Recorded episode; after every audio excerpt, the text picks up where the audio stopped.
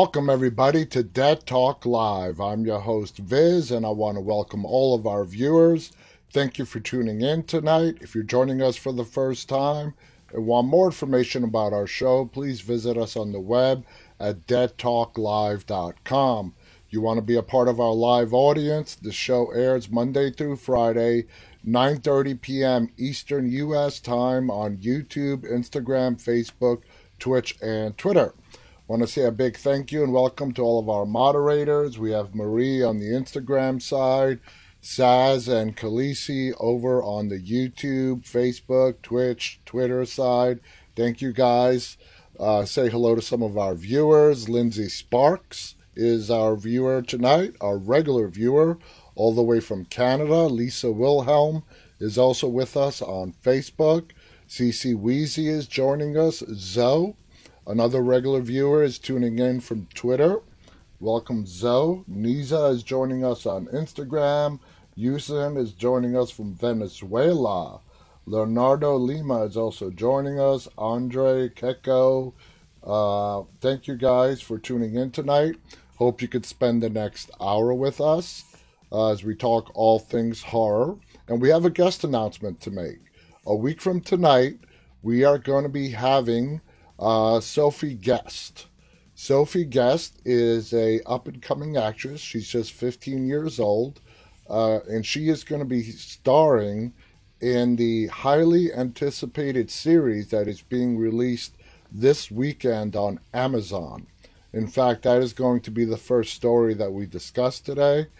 And like I said, Sophie Guest from uh, the highly anticipated Amazon show being released this weekend called Them will be our special guest live right here on Dead Talk Live a week from tonight, starting at 9:30 p.m. Eastern. So that is going to be a treat. Make sure you tune in for that. Want to say hello and a welcome to Kai, who's joining us on YouTube. Welcome, Kai. Welcome to Philip, who's also joining us on Facebook. So let's go ahead and uh, get started and for those of you who have not heard about this show, it is Amazon's newest horror ser- series. It's called Them, and it's the stuff of nightmares. Here is this writer's honest review. Uh, it may contain some spoilers, but we're okay with that. Uh, within the first five minutes of Amazon Prime's new series, Them, I can sense that something is horribly wrong. It starts off innocently enough. A black mother prepares a snack for her toddler in an isolated suburban home. Then along comes this random stranger who innocently plays with the family's dog. That's never a good sign. But then she starts to sing uh, Stephen Foster's Old Black Joe. The dog mysteriously vanishes. The baby starts to cry and suddenly this visitor doesn't look so friendly. At this point, I'm already on edge, waiting with bated breath for the ultimate jump scare or some kind of release, but it never comes.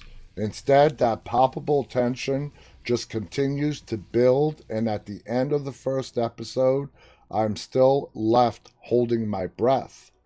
For those who are unfamiliar with them, it's the new horror anthology series that just hit Amazon Prime.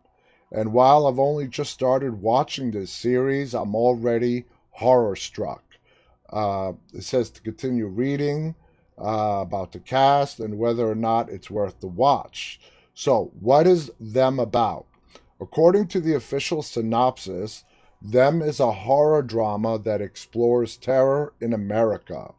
In the first season called Them Covenant, we follow the Emorys, a black family who moves into an all white neighborhood in Los Angeles during the Second Great Migration.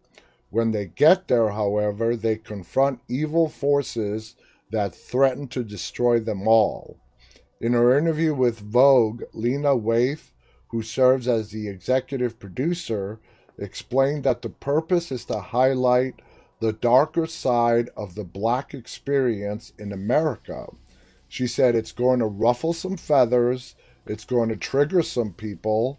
It's not going to be an easy watch, but it will be unforgettable. She continued, It's not about exploiting black pain, it's about not allowing the world to act as if we black people have to just be okay. There's a reason why we're not. Even though the show takes place in the 1950s, what happened then still affects us today. The cast includes quite a few familiar faces. Harriet actress Deborah Iron, sorry, Irond stars as Lucky Emory, while Ashley Thomas plays her successful husband, Henry. Shahadi Wright, Joseph, who you might recognize from Jordan Peele's Us, plays their eldest daughter. Ruby Emory and Melody Hurd play Gracie, their youngest. Meanwhile, Alison Pill, best known for Scott Pilgrim vs. the World, stars as the family's racist neighbor, Betty Wendell. Other cast members include Ryan Kwanten, Christopher Heyerdahl, Jeremiah Birkett, and Liam McIntyre. Is it worth the watch? If you're a fan of the hair raising suspense, jump scares, and sharp commentary about America, then you're definitely in the right place. While I've only seen the first episode, I can honestly say that I haven't felt this scared in a long time. From the eerie, judgmental gaze of white neighbors to the mysterious home invasion, I was terrified for this family and teetering on the edge of my seat the entire time. But here's the thing the overt racism wasn't even the scariest part. It was simply knowing that the worst is yet to come. Since the Emorys are technically dealing with, with layers of trauma both outside and inside their home. As expected, the acting is also phenomenal, but the immediate standout is Ariane's Lucky. From the moment she enters the new neighborhood, she's ill at ease, and you can feel that discomfort. You can feel her paranoia when she sits up at night with her loaded gun, and her anger when the neighborhood wives try to get under her skin. As Waithe previously mentioned, this is far, and I mean far, from feel good content, but tackles an important piece of history in a pretty unique way. That sense of impending doom will definitely have your heart racing from the start, but this also strikes me as the kind of series that'll get viewers thinking about America's flaws and racism towards the black community. Come this weekend, I know that I'll be watching with all the lights on, of course. So, with nail biting suspense and thought provoking commentary on racism, them will actually remind you of how terrifying the real world can be. So there you have it, summed up nicely. I'm going to definitely watch it this weekend. We are going to be having one of the stars of the show, Sophie Guest, a week from today to hear about her experience. Uh, like I said, Sophie is an up and coming actress. She's been around for a while, but she's just 15 years old. So it's going to be a great to uh, get her perspective on acting, what's it like being an actor on the show, and everything else in between. So make sure you tune in for that on Friday, a week from today.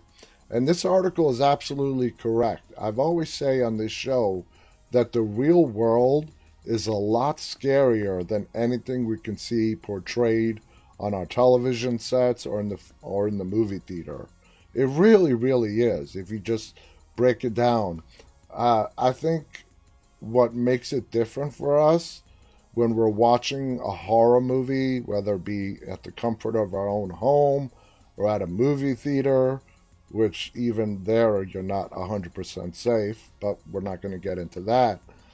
But, you know, the entertainment factor comes that you know you're watching, at least most people know, that they're watching fiction.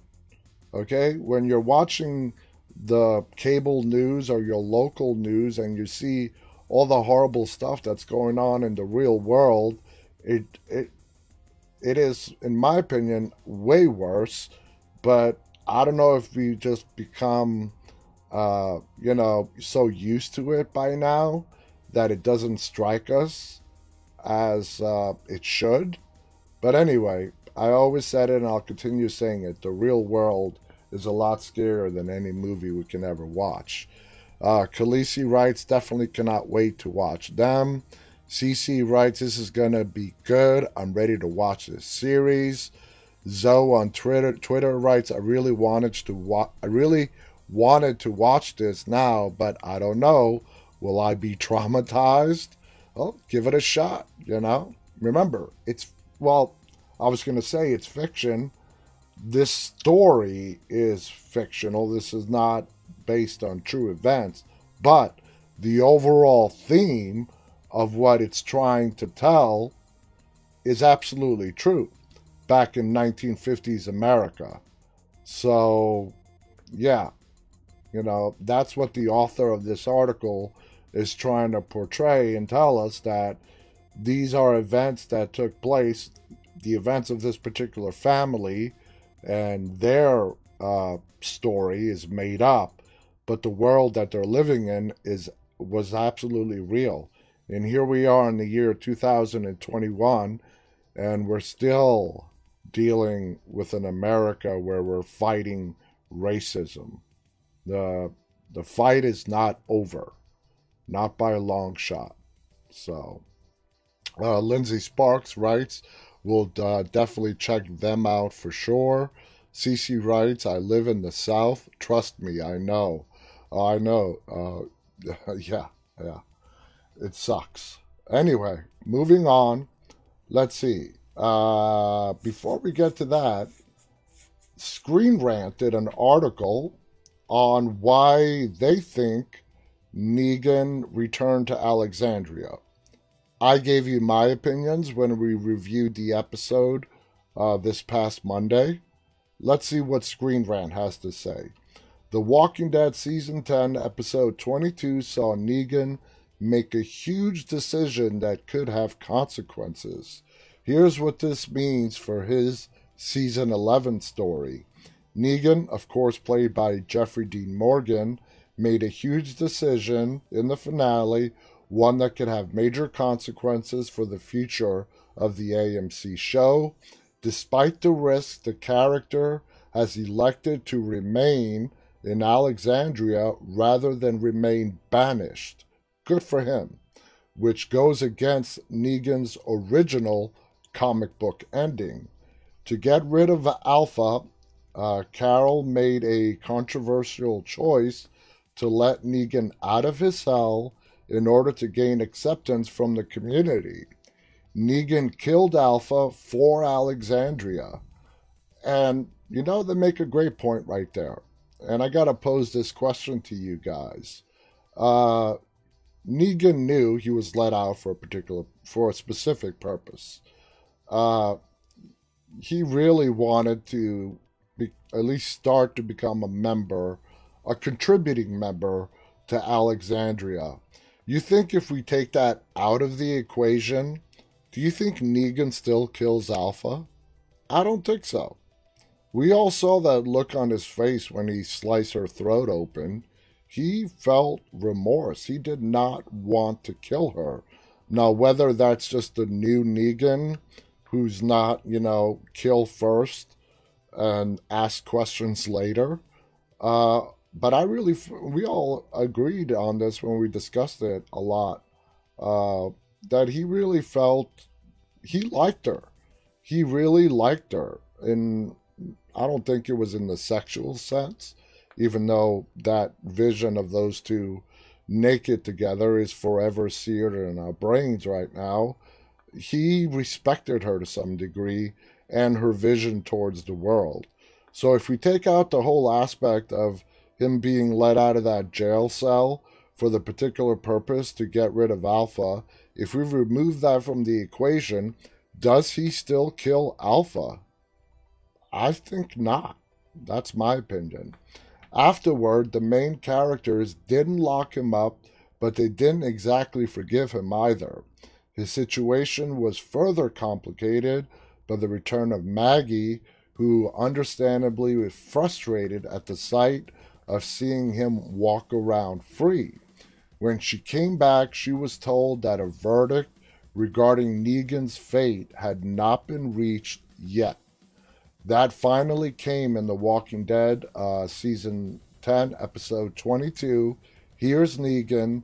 To his disappointment, Carol banished him from the community and forced him to go his own way. At the end of the episode, Negan defied Carol's order and returned to the settlement with that awesome line telling Carol that if she doesn't mind to have somebody go back and pick his stuff up. In response to seeing him again, Carol said that she did it so that her conscience would be clear if Maggie were to kill him, which she believes will happen now that he's staying it's likely that Carol's opinion on the matter is shared by most members of the community, especially the ones who were around during the conflict with the Saviors. I personally don't think Maggie is even going to attempt to kill him.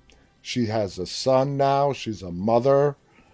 This is not the same Maggie we saw, you know, before the time jump. She hates him no doubt about that. But I don't even think she's going to make a play to try and take him out.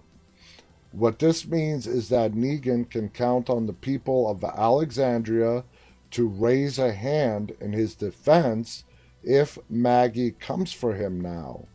To Carol, Negan refusing to accept banishment essentially absolves them of any responsibility of what comes next.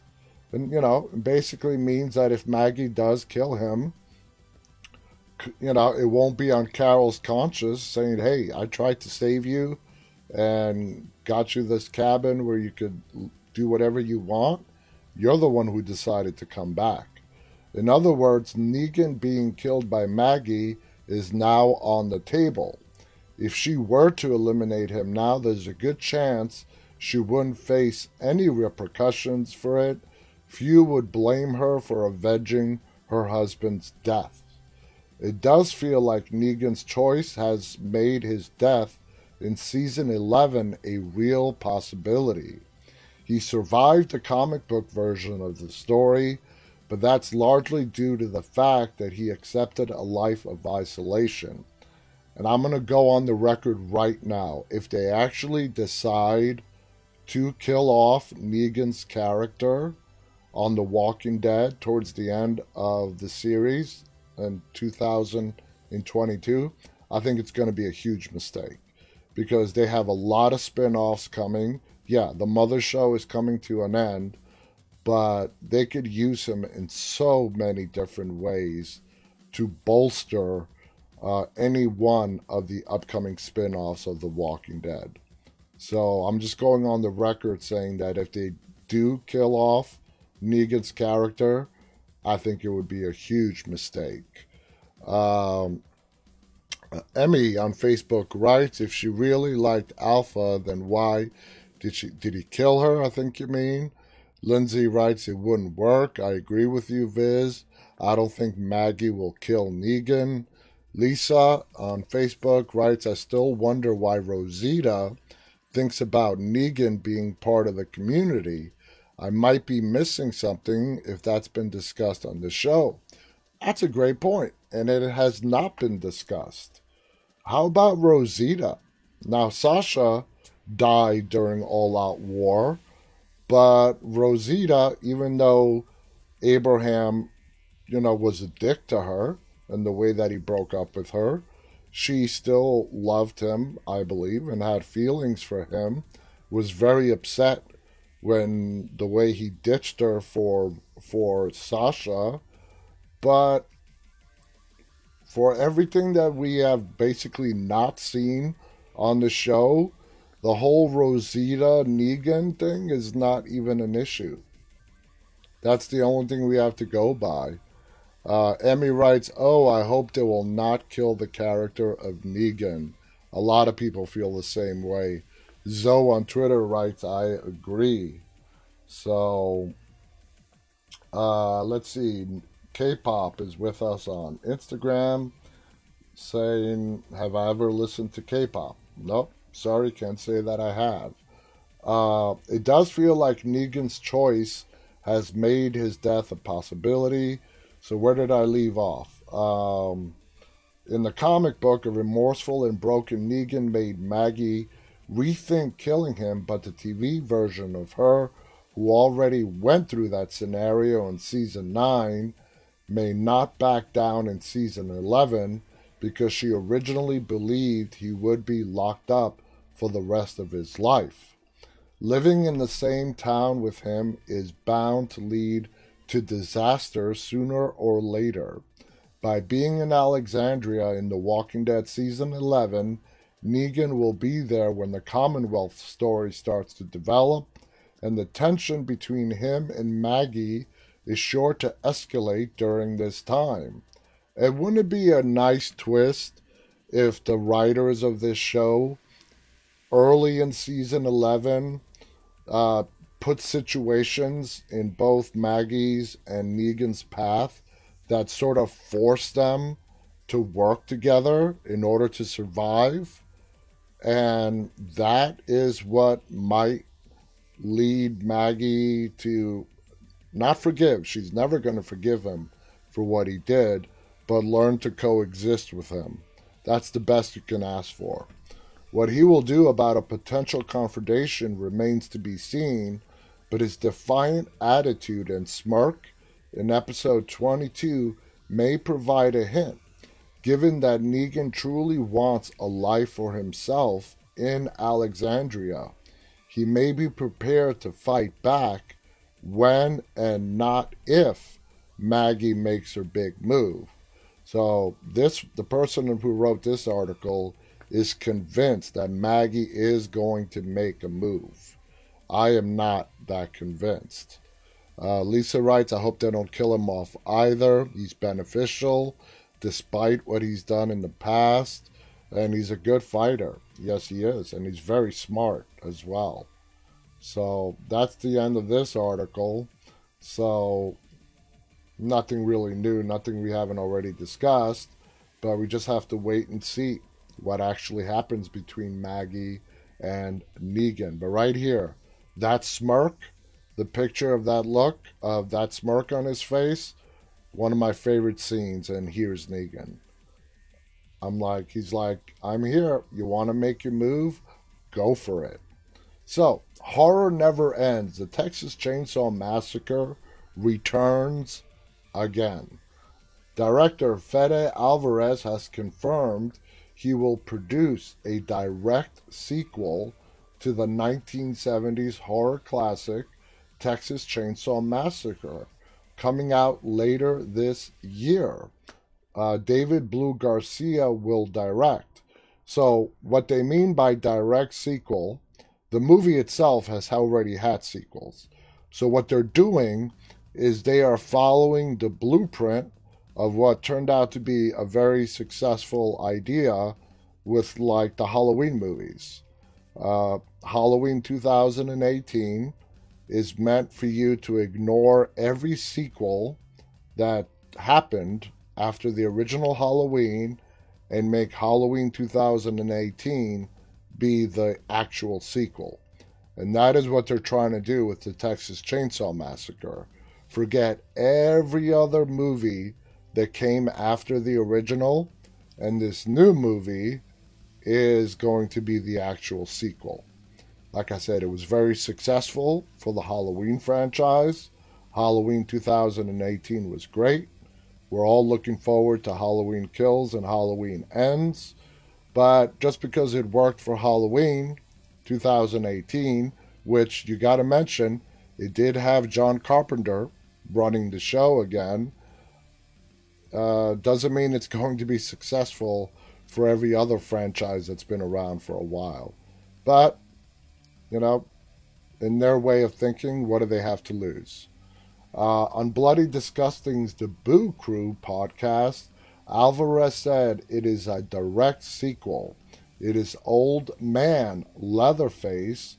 He said special effects for the film are classic, old school gags, a lot of the approach that we had with Evil Dead, never visual effects uh, to do everything on camera.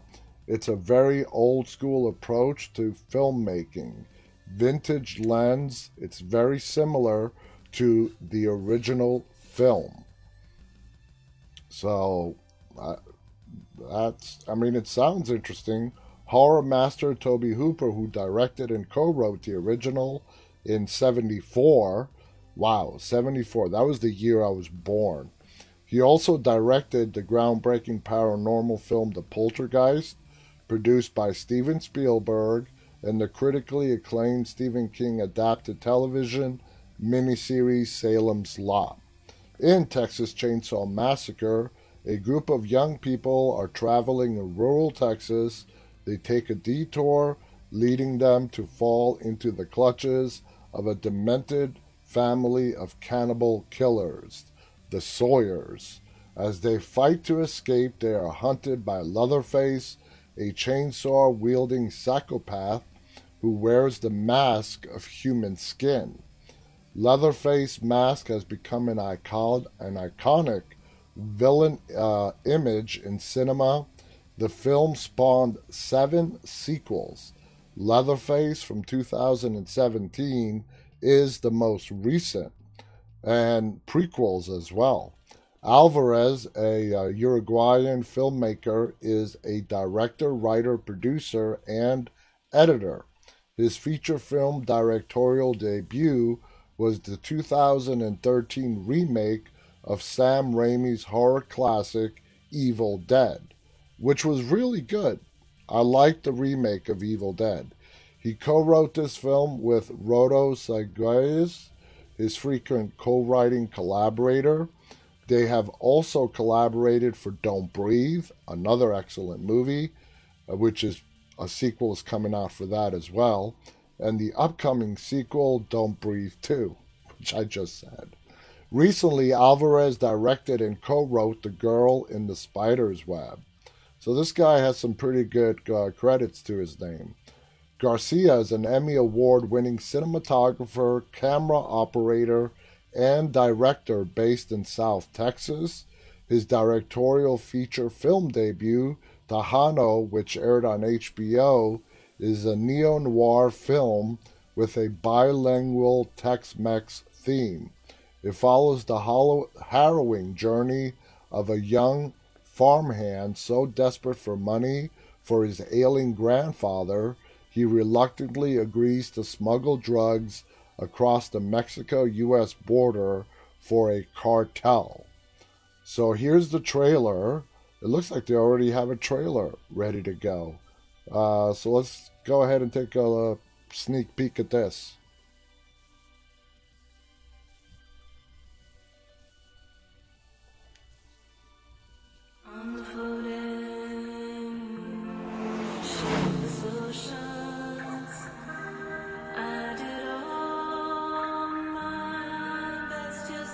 This is the okay. Tell me how much you got. How much? That much. That much. This much. That much. This is not the original. This is the Jessica Biel remake.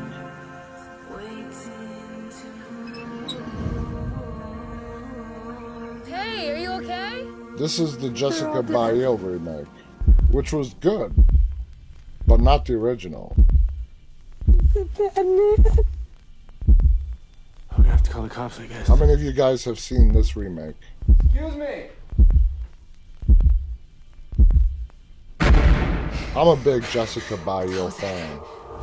I think she's a great actress, I just saw something. and she's really has produced some amazing right, that's it. If stuff. somebody's out there, just come on out. What is that? The hitchhiker.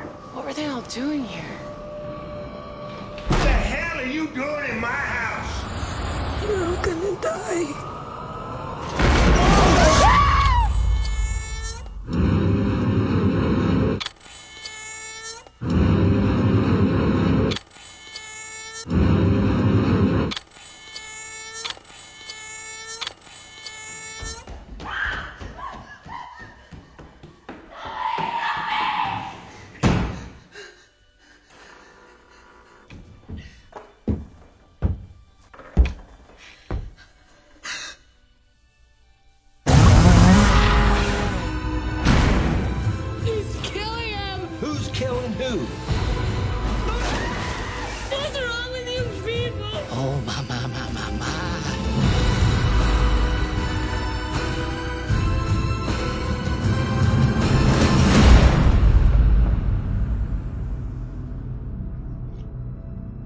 All right, okay, I get it, but if you're writing an article of a sequel that's being made of the original film, why show a trailer of the remake? I don't understand that. The reason why I watched the whole thing, I enjoyed this remake. I'm a big fan of Jessica Biel.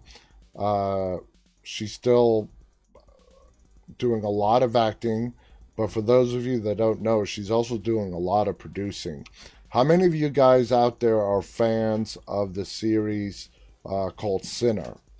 It's had three seasons already. Jessica Biel starred in the first season, and uh, they just uh, season three aired last year. Uh, it's available on Netflix if you guys want to catch up. I believe it originally airs on the USA channel, but that is a great series. And like I said, she was the star. Well, actually, the star.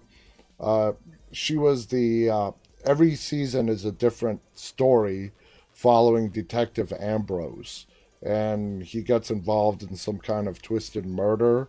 But she's been the executive producer for all three seasons. It's her idea, and it's a great series. Uh, Summer is saw Sinner, saying the first season was wild. Zoe on Twitter also is a big fan of Sinner. I love that show. I think it's great. It's amazing.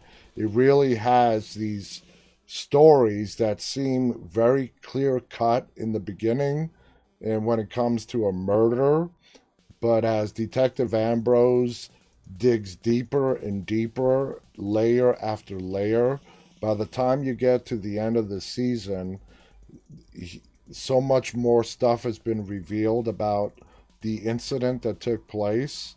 It's phenomenal storytelling. So if you guys want to watch it, it is available. All three seasons are available on Netflix.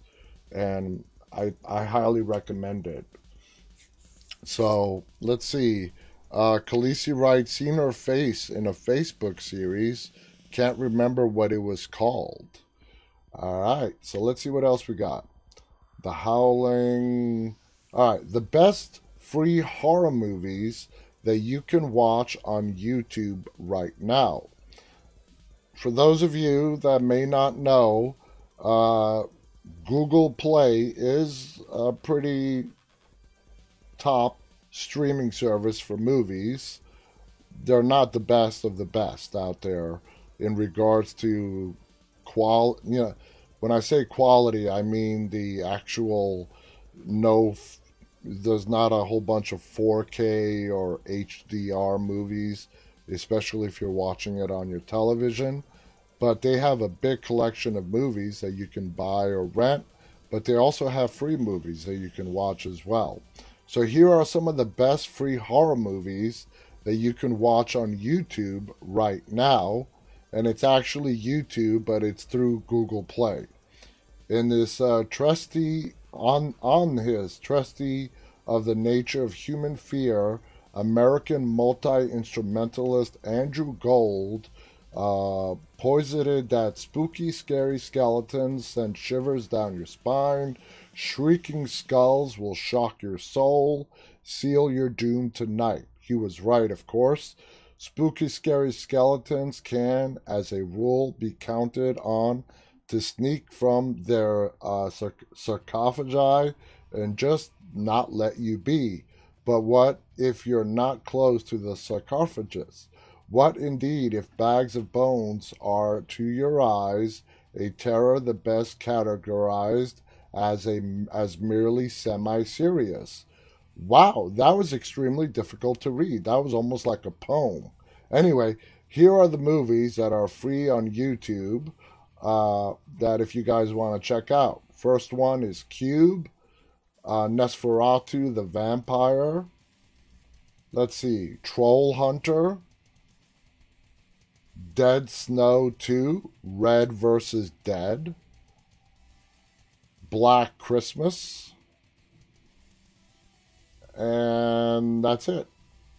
Those are the best of the best that are available for free if you guys just want to watch something on Netflix. So, let's see. Uh, Blumhouse, the nice production studio that has given us plenty of good horror flicks, plans Conversion Camp Horror. And for those of you guys who don't know what conversion therapy is, it is sad to say that there are places like this that are actually operating.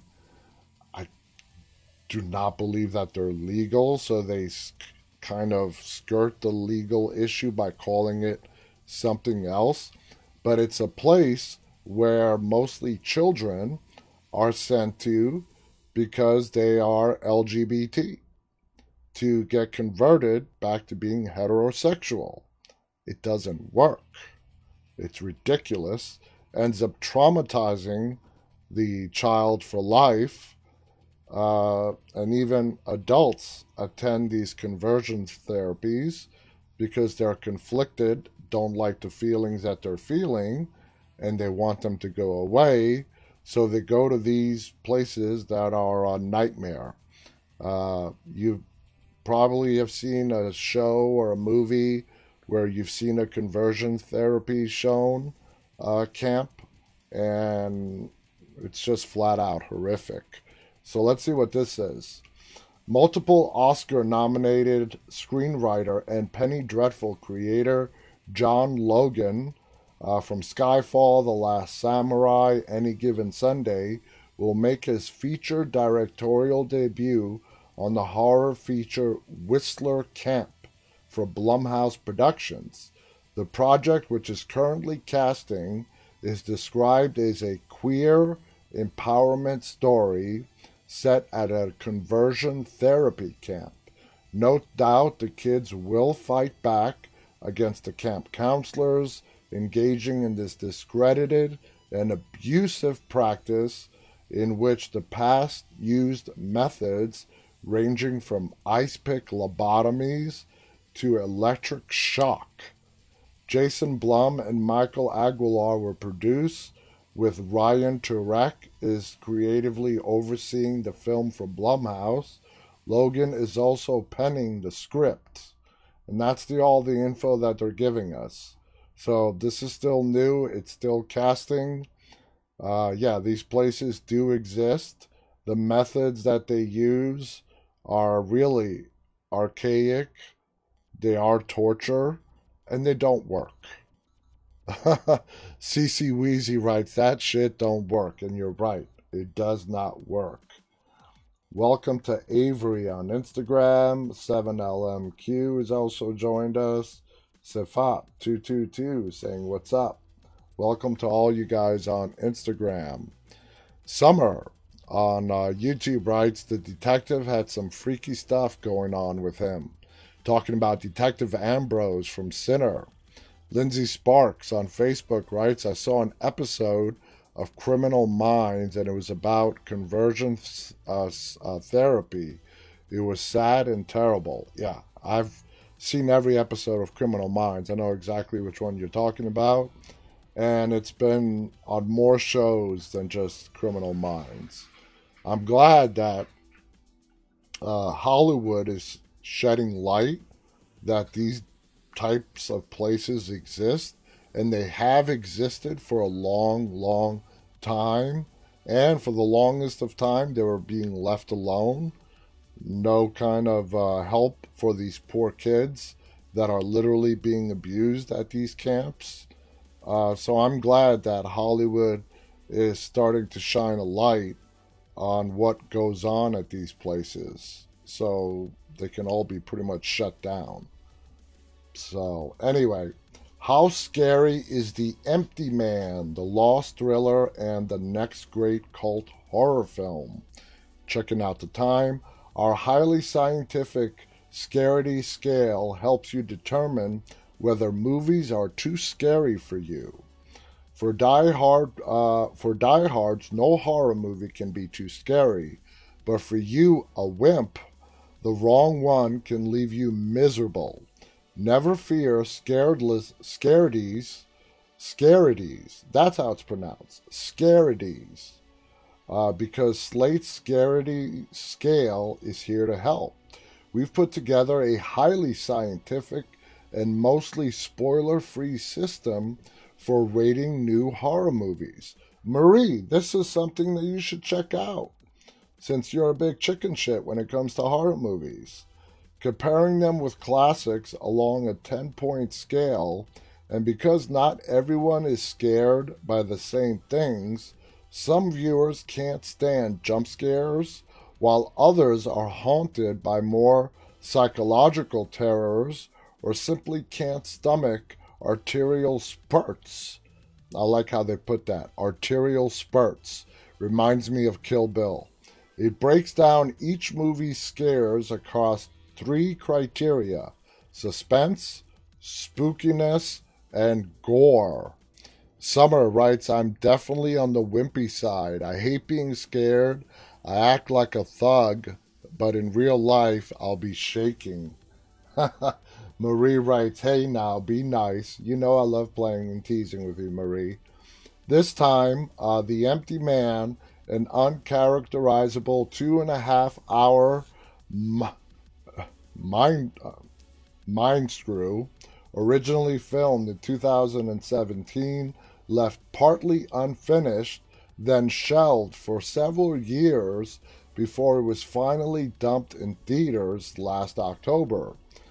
At the first, uh, the story of missing hikers in the 90s, and then the story of an ex cop on the trail of a neighbor's missing daughter, and then, a lot more than that, the movie attracted little notice initially, but in the months since it arrived into streaming in January, it has summoned a steady drumbeat of horror nerd plotists. They variously dubbed it the next great horror cult film, the pandemic horror cult classic, and the movie's profile just keeps rising. What is this strange horror epic, and more important, would it be tolerable for you, a certified scaredy? We break it down below. And here is several movies that they've put on their scale. Now, top of the list is Alien, working from the top down. Alien, The Shining, Texas Chainsaw Massacre, Jaws, A Quiet Place, The Sixth Sense, Jurassic Park. Now, come on, is Jurassic Park a horror movie? No, it's not. Gremlins. Gremlins is not a horror movie. I love Gremlins. It's not a horror movie. Beetlejuice. Again, that's questionable. Uh, Winnie the Pooh. So basically, I know what they're doing. They uh, the scale is based on the movie itself. So starting with like uh, Jurassic Park, they're letting you know that at this level of the scale, if Jurassic Park scared you, you should not go above this number. Okay? Same thing for Gremlins, Beetlejuice. And if you're the kind of person where Winnie the Pooh scared you, then I don't know what to tell you. I really don't know what to say. Sorry to say that the empty man mostly knows what it's doing with its shocks, and they are early and plentiful. You know that the thing in horror movies where a menacing figure is just standing there in the distance then all of a sudden sprints towards a probable victim. I hate that thing. This one has a doozy in the first 15 minutes. Now, the gore scale, all right? The Saw franchise, top. If you can tolerate the Saw franchise, you can tolerate any kind of gore factor. All right. Then Texas Chainsaw, Alien, Jaws. And then we get into the Jurassic Park, Sixth Sense, which had very little gore. Gremlins, A Quiet Place, Rear Window, Paranormal Activity, The Right, absolutely no gore, scary as hell though, and uh, Singing in the Rain. There, uh, there will be viscera, stabbings, shootings, decomposing dogs, hangings, you name it. This is no Saw, however. If you are fine with most slasher movies, you will probably be fine with this. Now, the spookiness scale. Top on the list Exorcist. So, as far as spookiness goes, if you are okay with The Exorcist, then you've got the green light to watch almost anything you want to watch. Next, The Shining, The Babadook, Psycho, The Sixth Sense, and they're saying that The Empty Man is roughly on the same level as The Sixth Sense when it comes to spookiness. When it comes to gore, it's on the same level as Jaws. And when it comes to suspense, again, on the same level of, as Jaws. So going back to the spookiness, uh, Sixth Sense, below that is Alien, Beetlejuice, Gremlins, Jurassic Park, E.T., and the best exotic Marigold Hotel. The Empty Man's Bravura 22 minute prologue as four hikers deal with an accident and a very unfortunate discovery in the Bhutanese mountains in 95 had me reeling. I should not have watched that movie alone. It had been the whole movie. I would have I would tell all the scaredies to run. But there are still two hours to go, and as the empty man proceeds, it becomes quite strange mismatch of uh, mismatch of horror genres that is more beguiling than truly horrific. Haunted, I am not, but that opening sequence and lots of other terrible stuff. If you have a hard time getting gory images or disturbing scenarios out of your head, this one may not be for you. Now, I'm going to use my wife as example. My wife does not like disturbing movies at all. So, me, I've been married to my wife for 21 years. We've known each other for 25 years. So we know each other pretty well. So I'm going to rate my wife on the scale because she's not watching. And hopefully she won't watch. She's playing her video game right now after work. So on the suspense scale, let's see. Uh, no, Texas, no, Jaw. Uh, I would put her uh, at the Sixth Sense level on the suspense. I would not put Jaws in this list. They have Jaws above the Sixth Sense. I would reverse those two. So I would put her at the Sixth Sense on the suspense scale. On the gore scale, I would put her Gremlins. Definitely Gremlins on the gore scale. On the spookiness, uh, Beetlejuice. Beetlejuice. That's what I would pick for her. So, you know, hopefully she won't watch this. So anyway, the man, the movie's called The Empty Man. I don't know where it's uh, currently streaming or playing right now, but if you guys want to watch it, we just had a whole lesson here on uh, what kind of movie it is. Overall, they placed the movie on the same scale as Jaws. If you combine the spookiness, gore, and all that together, it's on the same scale as Jaws. Summer writes, Khaleesi girl, after I seen the first one, I swore I was running from death. Had me tripping, tripping. Babadook. Uh, CC writes, that is spooky. That was a good movie. So it is above this, uh, the scaredy scales, pay grade, to determine if The Empty Man is a new horror cult classic, and in any case, that's typically determined by time, not contemporary viewers.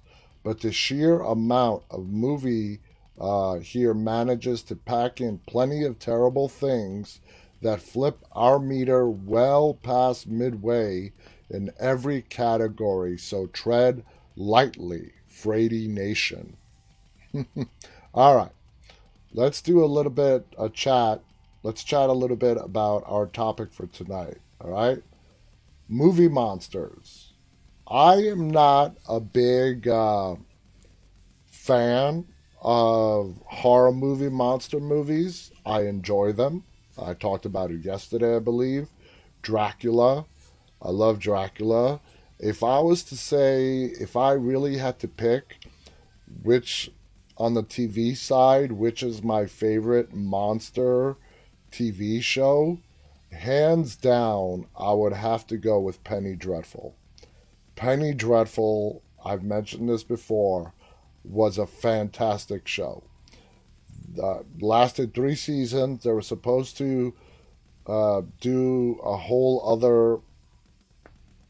I don't know how to call it. It's not really an anthology because the same story did last for three seasons, but they were supposed to do a second story uh, during the 1920s in Los Angeles.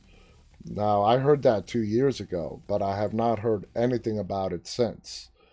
Uh, Emmy writes, same here, Viz. I'm not into monsters either. Lindsay Sparks loves Penny Dreadful. And Lindsay, uh, being a Penny Dreadful fan, do you remember that lullaby that played for the series finale for Penny Dreadful? Uh, when I heard that song, it took me a while to find it, and ultimately I had to get the song from uh, YouTube because I could not find. It's not like an original song that you could find on a soundtrack or anywhere else. So to get it into my uh, music library, I had to get it from YouTube. But that lullaby, I love the lullaby. And I know a lot of you have no idea what I'm talking about right now, but throughout its first throughout its entire 3 seasons of Penny Dreadful, it had one opening uh, credits that it stuck with. The last show, the series finale, uh, went with a completely different intro, and they played a different song. It was a lullaby, and I love that song. Summer writes, I watched a few episodes of Penny Dreadful. I enjoyed it. Uh, Lindsay writes, I know the song, but can't remember the name. It's Lay Me Down. Um, you know, I love that song, and I'm not going to play it because, you know, copyrights, they're not as harsh with video clips as they are with music. So the next thing I'll know, I'll play a song and then I'll lose my YouTube for a week. So when it comes to horror movies, let's see what we have. We have, of course, the Jekyll and Hyde, Dracula, Bela Lugosi, one of the originals, a quintessential and most famous movie monster, hands down, is Dracula. Uh, Transylvanian royalty. Instead of casting a British actor in the role, Universal cast Hungarian Bela Lugosi, who has forever since become famous for the role. Uh, Lugosi was amazing in it, made it his own.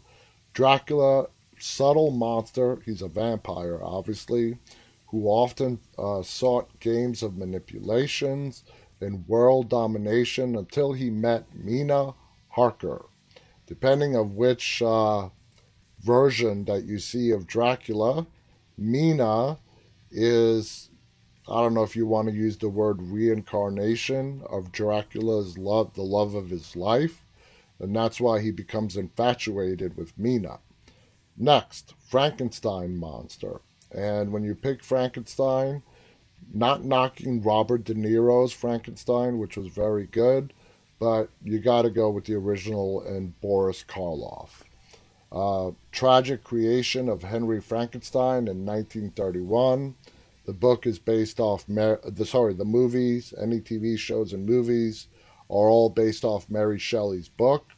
The monster shows little to no aggression, and Frankenstein is not the name of the monster. The monster is called Frankenstein's monster. Frankenstein is the name of the doctor, who was also in Penny Dreadful. Uh, the monster shows little to no aggression. The scene in which he drowns the little girl was the creature attempting to make her float like the flowers. So he's sort of like Lennie of, you know, of, uh, of men. I'm forgetting the title of the book. Of Men in My. I, I'm having a total fart on the Steinbeck title of the film. Lennie, who kills a girl Men and mice. Come on, guys, help me out here. Anyway, uh, mice and men. Thank you. I had a total brain fart right there. I remembered the author's name, but I forgot the title of the of the story. The timeline in which the monster lives is radically short compared to the novel counterpart. The creature dies relatively close to his creation, while Henry survives as well and gets away with his crimes. And then we all know that as the story gained popularity, we got to meet the bride of Frankenstein. I loved Young Frankenstein, uh, one of Mel Brooks' best and funniest movies. So let's see, The Wolfman. When you go to The Wolfman, a lot of people have portrayed The Wolfman. Lon Chaney Jr. We're really out of time. Uh, the Thing, Jessica Arness, uh, The Gill Man. How many of you guys remember The Gill Man? Uh, the Xenomorph. A lot of monsters. And one of my favorites, besides Dracula, the Predator monster. Now that's classic. You know, we met the Predator monster in uh, in the 1980s with uh, Arnold Schwarzenegger of course, it became huge, big, and popular. Lots of Predator movies came afterwards, and let's let's not forget the Alien versus Predator movies. So, Sir Anthony Hopkins was in Wolfman. Yes, Jack Nicholson portrayed Wolfman in Wolf with Michelle Pfeiffer. So, I mean, the list literally goes on and on forever. We are out of time, guys. Thank you so much for tuning in. Uh, hope you guys enjoy your weekend. Uh, for anybody that wants to be a part of our live audience, we air Monday through Friday, 9:30 p.m. Eastern U.S. time. You can find us on YouTube, Instagram, Facebook, Twitch, and Twitter. Go on any one of those networks and search for Dead Talk Live. You can watch our show on any of those five platforms. Visit our website, deadtalklive.com, to see all of our prior and upcoming guests, see all of our guest interviews, see our four most recent episodes. Like I said, I hope everyone has an amazing weekend. I'll be back on the air on Monday. Tuesday, we have the star of the original Day of the Dead, Lori Cardille.